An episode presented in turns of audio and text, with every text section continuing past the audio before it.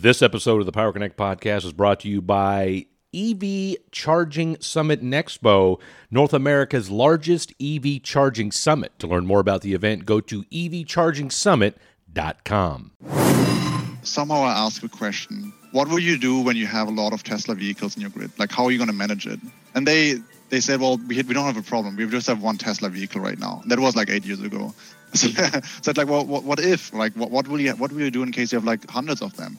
Well, we just will turn them off, like similar to how we operate heat pumps. If if there's too much going on, we just turn off the heat pumps, and yeah, then that that's how we will manage the grid. I was going through this in my process, but like you can't just turn off an EV charger. Like people need to go to work, they, they need to go to the airport, their fleets behind it, and that was a point where I actually said something is going on. Welcome into the Power Connect podcast. I'm your host, Fred Davis, episode 60 of the show, rolling along on this wonderful March daylight savings. It's still dark depending upon, you know, where you're at. Uh, here in the morning, it's still dark, but hey, that's what daylight savings does. I know we've got a lot of issues, but can we get rid of it? That's all I got. That's all I got. I don't know how that's affecting clean energy. I don't know what that's doing in the, the grand scheme of the world, but it just seems unnecessary. All right, that rant's over. Look, glad to have you guys on board. We got a great show today. Joachim Lohse, CEO of Ampcontrol, joining the program today. We continue our EV charging Summit Expo series. We're just a handful of weeks away from the big event going down in Las Vegas, March 29th through the 31st, over at the Mirage. I'm looking forward to it. You may or may not see me there. No chances are, if you are there, you will see me there. Uh, I'll be hosting and emceeing on day one. Very excited about that. And then, of course, on day two, Friday. Pre conferences Wednesday. Day one of the conferences Thursday. Day two Friday. And of course, Meryl Morse, who I had the wonderful opportunity to speak with, and her uh, podcast you'll hear here in a, in a, week or so, just laying out all the work that's gone into this event uh, 120 plus speakers, nine different tracks agendas out the wazoo, and I mean that in a positive way. Just all the things are going to be covered in this. All things EV charging, you are going to get the full kit and caboodle. Love it. So, speaking of kit and caboodle, Ampcontrol, they are facilitating fleet charging as a service. They help fleet owners manage and optimize their electric vehicle charging infrastructure and operations. So, so exactly, you know, what does that mean? Well, Joaquin will explain that. He's got an absolutely fascinating story. Now, he's not, unfortunately, he will not be speaking at the event. Him and his team over there. Shout out to our girl Hannah for helping facilitate this interview with Mr. Joachim. So they're going to have an exhibit over at the EV Charging Summit, and uh, like I said, I'm excited to be a part of it. But from Joachim's standpoint, just a incredible story. You know, from Germany had a good gig, and it was because of his brother. Now, obviously, I mean, he already had ideas of things he wanted to do, but a, a, a, subtle nudge from his twin brother put him on this trajectory that he's on today. And again, for anybody that's a you know entrepreneur, wannabe entrepreneur, whatever side of the line you fall on, you're definitely going to want to hear what Joachim has to say. And then, of course, uh, you know the fact that Ampcontrol looks so much different now than what it did when he started this group five plus years ago. So, looking forward to hearing from him. One more time, if you want to know about what the EV Charging Summit is, it's a must attend event for all things EV charging. The summit provides educational sessions focused on financing, infrastructure, operability, and ROI for EV charging. The expansive expo hall showcases real solutions, cost savings, and technological advances to infrastructure for all commercial and government organizations. So go to evchargingsummit.com. That's evchargingsummit.com if you would like to participate and or find out more about it and then of course uh, if you haven't bought your ticket yet enter the promo code evcs 2023 for 50% off at the event and they are taking that all the way up until the day of after we get done with mr joachim don't forget we still got a lot of folks to talk to before this thing wraps up and we do the, the, the, the live event, we've got Josh Aviv from SparkCharge. We've got Mr. Daniel Siegel from Simon. We've got Andreas Lips, CEO of Shell Recharge. And then, of course, we're also going to talk to one Miss Meryl Morse. And then, of course, uh, my man, Mr. John Duran, uh, who we will you will hear from on Thursday. So a lot of good stuff going on. And, of course, don't forget the actual podcast itself. Uh, we're going to have a little rebranding going on in April after we wrap up the EV Charging Summit series. So stay tuned for all that. A lot of good stuff happening. So let's get down to it. Mr. Joachim Lohse, CEO Ampcontrol fascinating story if you like the, the the mission and what they're doing over at Ampcontrol you're going to be even more fascinated by just how good of a human being and just the track that mr joachim Lohse as a human is on along with the things he's doing over at Ampcontrol so without further ado please welcome to the program mr joachim Lohse interesting story. Certainly, when I when I was in engineering classes, bachelor, master, I, I never thought about electric vehicles and never thought about I'm gonna do anything with electric vehicle chargers. To be honest, I grew up in Germany, so we all we are super automotive country. Like everything is about Daimler, BMW, Volkswagen. We love engines um, and and thermodynamics. So I learned a lot about that and learned actually quite little about uh, electric engines outside of let's say manufacturing plants. But when I graduated, I started working for a consulting company, and somehow, don't ask me why, I landed into only projects for energy companies. I the entire time I worked actually in consulting, I worked for energy suppliers, energy utilities on like power grids, uh, gas grids, and water grids, and that was my my initial starting point actually in the energy market, and that was after I graduated, so actually quite late um, after I started engineering but then I spent like more my time like Monday to Thursday inside the offices of energy companies. So I really saw how they're working, what they're doing, what's the purpose, and they're really important, right? They they are operating the grid. Uh, they have a lot of responsibility, but they're obviously not the innovators necessarily, which is not their role, right? They don't have to be the innovators. They have to be a person who's uh, responsible and, and reliable. Um, so somehow I landed into these technical pieces and I started blogging. I started writing about technology because I was a little bit getting too far away from my engineering side because um, I was primarily doing business consulting. And then while doing blogging, I got to the point of um, load management. So primarily like smart grids, how are smart grids working? And I think that was actually the point when I started thinking about what is how is the smart grid working? Everyone talks about but actually nothing really happens and it's really really slow development. And somehow this was the starting point of getting into also electric vehicles. And interesting that there was one specific situation where i met a utility uh, it's a dutch company but actually it was a workshop in in germany where somehow i asked a question. What will you do when you have a lot of tesla vehicles in your grid? Like how are you going to manage it?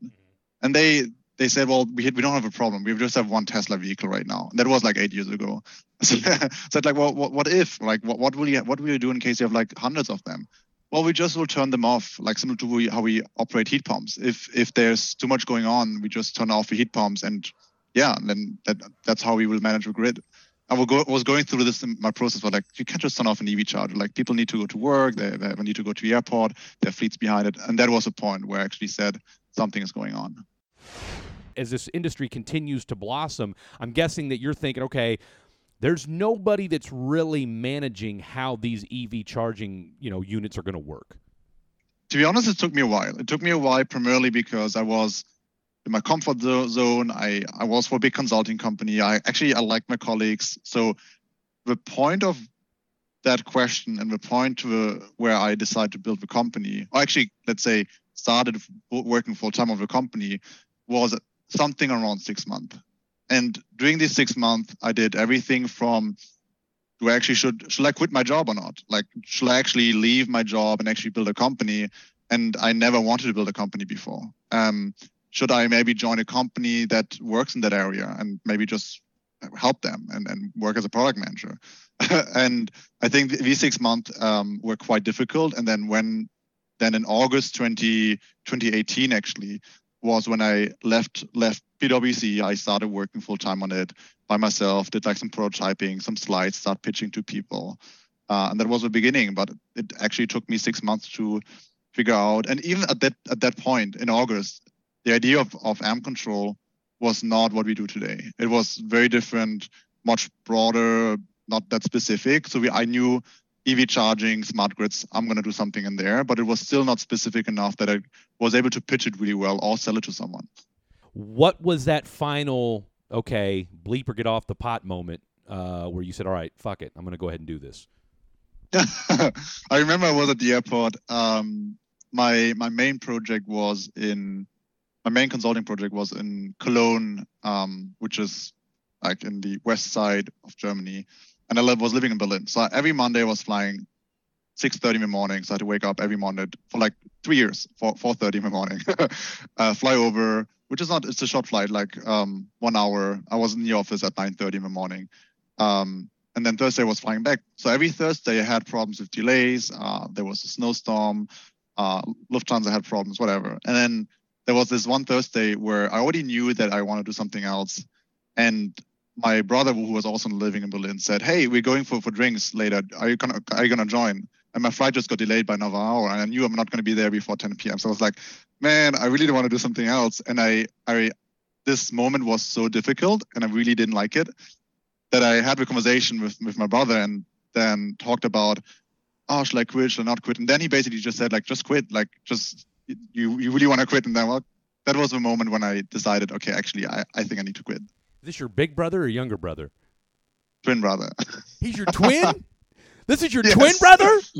and he had his own company already, so he oh! oh, really? So yeah. your twin brother who was right and so is that and, and look, I've I've been around twins and so, you know, they talk about the, you know, kind of like the way y'all feel and the emotions are all the same. So did he know what you were going through and was like, "Look, if I can do it being basically another version of you, you can do it?" Well, he knew that I liked my job, but he also knew that I looked so stressed. I probably got 10 years older within these like three years or two years of, of working consulting company. And I was always gone. I lived in Berlin, but I was like four days a week somewhere else. And I he knew that it's like I didn't like that piece. Like I didn't like it, but I also had so many ideas. He, he knew like every Saturday and Sunday, even though I didn't have to work, I woke up early in the morning. I went to a coffee place. I started blogging. I started researching uh, I started coding again, and he knew I was doing this all on the side. And he said, like, that's your passion. Like, just do that. Like, you you're gonna love it. It's fun. You don't need this job right now. You have enough capital right now. Just just try it out. And if it doesn't work, everyone's gonna take you back.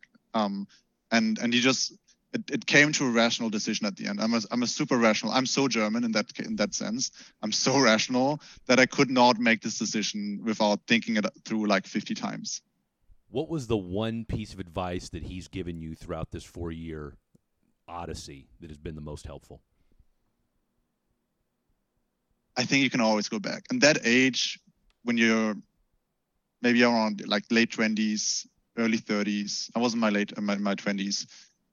If if you have if you have started your career somehow, you worked somewhere at a bank, consulting company, utility company, and you've done like your two three years, and you want to try something out, if it if it doesn't work after one year, it's part of your resume. You can just show it, especially today. You can show it, and there's zero risk. There's obviously a risk of losing a little bit of money, losing a little bit of your savings, but you're still young, so you can always make your savings. And I think that that was basically what he says. Like if you do it, if if you screw up and you lose all your money, and uh, you just get a get a job, probably the company will just take you back because it's so inspiring that you actually went for it um, and you know so much from, from from the industry they will probably just hire you back uh, and and if not them then someone else so, so that that was a really good advice that's amazing advice so why not stay in germany what made you decide uh, if you were going to start this thing up what made you decide to do it in uh, united states I love US so much. No, good reason. It's good reason. no, actually, actually, I mean, I, I knew the US. I was, uh, I was just here for vacation, like I think four years before that. But um, I started in Berlin. We I didn't have funding, right? So I, I didn't know about VCs, about how building companies. So I just started building prototypes. I loved like coding and um, pitching. I went to conferences in Vienna, in, in Germany. And then I applied for several early stage investors, like similar to what you would, let's say, have YC. I applied for uh, for things like Techstars, AngelPad, which was really big, and some some European ones that had like European funding. And then my first, the first one who got back was something which is um, very big in, in, Europe, which has a lot of European uh, funding from from state. Uh, and this focus on energy. And we really we had already conversations, and then suddenly AngelPad got back. So AngelPad is an early stage fund um, in US, and they take every year around about 10 to 15 companies in their batch. It's not energy focused. It's literally everything from Postmates was was one company, um, and and they basically so that managing partner partner um, he was so different than any other VC I met because I only met European VCs who, again, very rational. They have certain processes, and he he's early stage. The only thing he cares about is the founder because he knows we are all early stage. We all have no customers. We all have no revenue, and he that I I had five minutes to pitch to him, uh, and then another five minutes for Q and A, and that's literally the, only ten minutes that I had with him. And based on this, he he wanted to make a decision on whether they invest in us or not on me. I was still still sort of on at this point. So um, yes, I, I, pitched. I did my three slides. Uh, he liked it a lot. He never did an energy investment, but he really really liked how how I think, and he loved my background. He loved my story uh, about how I started it, but he also knew that if someone's if someone's going to be successful, I probably going to be the person who's not going to give up so quickly, just because I I was totally into it. Um, again, he probably didn't really understand what I'm doing because he's not from energy market necessarily, but he that was inspiring for him. So he he's decided to invest. I came to New York for three three month program. Um, I met my girlfriend, and I then decided why why not stay in New York? Like it's a one time in a life uh, situation that you can actually live in New York without worrying about something else. Um, and why not doing it? And then I just made the step. What was the biggest difference from the way you formulated Ampcontrol and is that what you came up with the name when you first pitched it uh, back in 2018 when you put it on those three slides versus what we know Ampcontrol to be now uh, not at all so i think the first name we had was uh, charging ledger so it was super co- i couldn't even explain it today i think it was uh, something where we use blockchain to connect utilities with each other and create like a virtual market network where we can distribute flexible load across utilities and energy suppliers um, in a market. And the idea worked or could work potentially really, really well, especially where you have um, a deregulated market. Means you have several utilities and energy supplies in the same the same city, for example, that want to access EV chargers and want to bid on certain flexibility. And flexibility is all it's still what we talk about today, right? Flexi- flexibility or flexible load so the, the actual situation that a vehicle is charging over one hour, but they could actually also charge over eight hours because it doesn't leave earlier. So that flexibility was still there in my idea, in the, the fundamental concept of, of a company. Um, but what we then found out is, is several points. First of all, that utilities are the company who operates the grid. They're, they're not necessarily the company that has the problem of high costs, of delays of electrification I think most utilities today are pro electrification. There's a big business case behind them, but the first companies that actually had problems um, were actually the operators of charging stations. And then over the time, it took actually several steps um, to the point that we now ended up on the fleet side, like fleet electrification, helping fleet operators to do energy management, on-time departure, and um, and reliable charging. But it took really several steps to the point that we actually understood that this is where what we know and our technology has a huge, the biggest impact. Um, but in between, there was literally everything from smart grid applications on a very, very big scale to uh, we were looking into residential charging, we were looking into public charging. We were building an API based business where we worked with charging management systems to now at the end that we actually have a full end-to-end software system for fleet electrification. And this was really long transition and probably we pivoted 20, 30 times in small steps. Was there ever a moment where you were up against a wall, COVID notwithstanding, where you had doubt as to whether or not this thing was going to make it?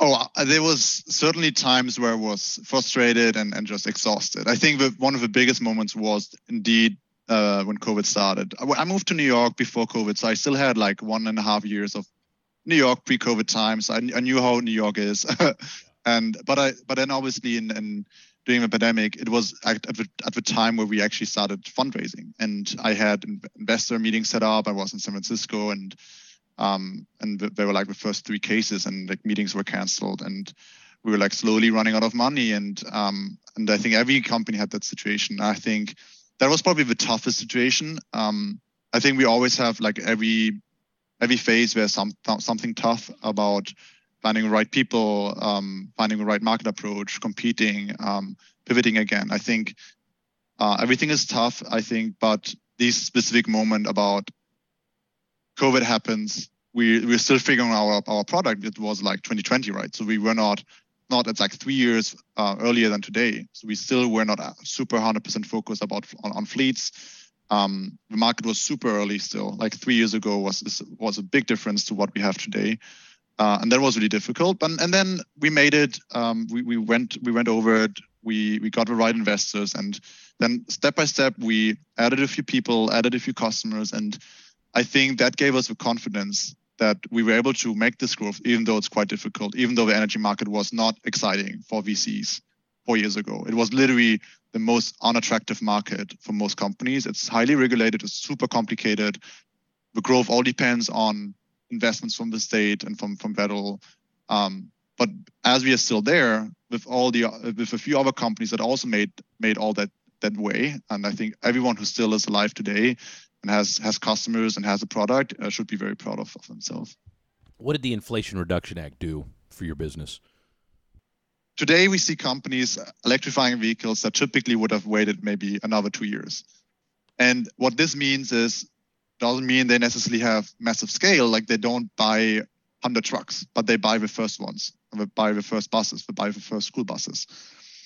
And that creates a, a market much more accelerated in a time where everything is slowing down. So if you look at the world economy, and I'm I'm really not an expert in world economy, but obviously every like everyone is a little bit worried about the stock market, everyone is a little bit worried about sales, consumer goods especially. It's very tough to right now build a startup on the consumer market or even app store market. But if you look at the energy market and specifically EV charging market, I wouldn't say it's the opposite. It's it obviously it could always be better, what we definitely don't see is slowing down. We see an accelerating, and we see um, more and more people being excited. And it's not because there's suddenly money and now people do something. It's literally because they already want to do something. They already have strategies. They already have plans because that's what they did the last four years. But suddenly there's actually capital so they can start funding these programs. And I think this is a really big difference, especially on the fleet sector. Uh, on the fleet sector, where you have large investments, higher risks, especially in times of where economy is maybe not perfect. Uh, this these decisions that were made by the government government were were just really impactful. Give me a use case and tell me exactly why they need Joachim Lohse and the folks over at Ampcontrol in their life and in their business. So I think I think if you if you operate a fleet or if you work with fleet operators and they will you plan to electrify buses, trucks, or cars, the, the first thing you need to make sure is that your charging stations work. You need to be able to avoid three problems. So the first one is a high charger downtime. If you look at the charger today in public charging, they have maybe an uptime of 70 to 80%. If you have an uptime of 70 to 80% on your fleet charger, you will probably screw up your entire operation because that means your vehicle cannot charge. You have to take vehicles outside because right now the charger doesn't work uh, or you just have delays of vehicles. So the first thing you have to make sure, how can I increase the uptime? The second part, uh, the second problem that you will face is your energy tariff is not one price every time of the day, and it has a lot of influencing factors, which could be if you charge very fast, even though you don't need to charge very fast, it might cost you much more. Uh, if you charge at the wrong time of the day, it will cost you more. And if you look at your total cost of operations of a vehicle, fueling cost probably is top two, or maybe in some cases top one. So it is really impactful on your total cost of ownership. And the third one, if you talk to your actual fleet operator and, and mechanics and and and uh, ground staff, they want to see both things, right? They want to see your vehicle. So how ready is the vehicle? Does it have problems? Is it plugged in? And they want to see the, the charger. So you need a, a combined view of both things. So all these problems are, are problems that we work on. Uh, so when companies work with us, they get a software that can connect to chargers, to vehicles, to pricing information, even to scheduling information in case you have, let's say, transit buses and you have certain schedules, on-time departure. And then our system not only monitors and sends you alerts if something goes wrong, but it can also optimize the price optimization, the on-time departure, anything that you need to optimize to make sure that your vehicles are on time and most cost efficiently charged during the night, for example. And that's what we do all day. We don't work necessarily on public charging. We don't work on residential charging. We really just work on the fleet charging use cases. And that's that's exactly where our team created really an exceptional knowledge. Uh, and also our product was really customized for that fleet use case. You guys got webinars out there. You're doing educational pieces out there to educate the f- customers and what have you. What needs to be done to educate the Tom, Dick, and Hanks and the Sallys and the you know Josephinas out there. we know what to eat. Look, when we get out to this event in, in a few weeks, I can't wait to meet you guys and, and meet the team and like you said, meet everybody and, and, and talk shop. But how do we take what we learned from that event and get it out to to the public? Ooh, that's a tough one. Um, I think first of all, I think people have to understand EVs are not only about speed and and batteries. I think um, the exciting piece about EV charging is the technology, everything from from sensors to the charging stations to software systems. I think most of my friends have no idea what Ampcontrol does because it's nothing that you know from anything else. Like it's energy management through the cloud system is so abstract. Um, it's like me asking what what how does Verizon manage their IT systems? I have zero idea how they do it. Like it's not never worked in this. So even though it's such an exciting area for, for you, Fred and me, I think it's it would be great to bring people closer to the idea of how energy works, how EV charging works. Why is it so complicated? Like why do actually the government has to spend so much money on this? Because I'm sure like most people support it, but still there are probably some people who are who are questioning the idea of spending so much money into electrification and make un, making them understand why it's a tough problem of solving the installation of chargers, finding the right sites, simulating sites, um, connecting chargers and vehicles at the same time with this body 4G network. Um, all this is so tough, um, but it's really just known amongst a small group of people. Once you go outside of these small group of peoples, like people who code for EV Charging Summit, people never heard of it. And I think we all don't have to understand everything, but I think from time to time to bring them a little bit, I would love to see New York Times or, or, or, um, or similar magazines to to show a little bit more technology behind how to electrify actually what's behind EV charging, what's behind connecting the EV chargers and connected uh, chargers at the same time. That's actually so insightful. And once someone understands what we're doing, if I'm at a party, I constantly talk about it because that's mostly what I'm what I know. Um, once they understand, they're actually so impressed uh, on what you could actually do that they actually just want to join a similar company. And I think that's what we need. We need people to get so excited about these complicated pieces so that we get more people joining it, more people researching, and more people building companies. Sounds like a next my, my next podcast series. So we will definitely uh, we will definitely reconvene. Uh, last but certainly not least, look, you are a global citizen. Uh, you've been all around the world. Have you been to Vegas before? It was actually my very first spot where I arrived in the US. I it was which is not necessarily good uh, because it's not representing US, but it was 2014ish or, or earlier, I think, uh, when I came the first time as tourist and we did a trip through Nevada, uh, Arizona, Utah, and so on, all the national parks. Had, we had an amazing time. We went to Route One to San Francisco and, and so on. So it was one of the best best trips I did. But I arrived with jet lag my first transatlantic flight, I was destroyed.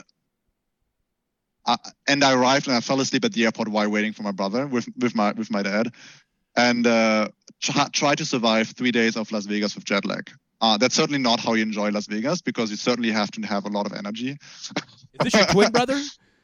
That's my twin brother. He was he was in SF. We, we met in, in, in Las Vegas. Yeah. Okay. And so is your brother still here in the United States?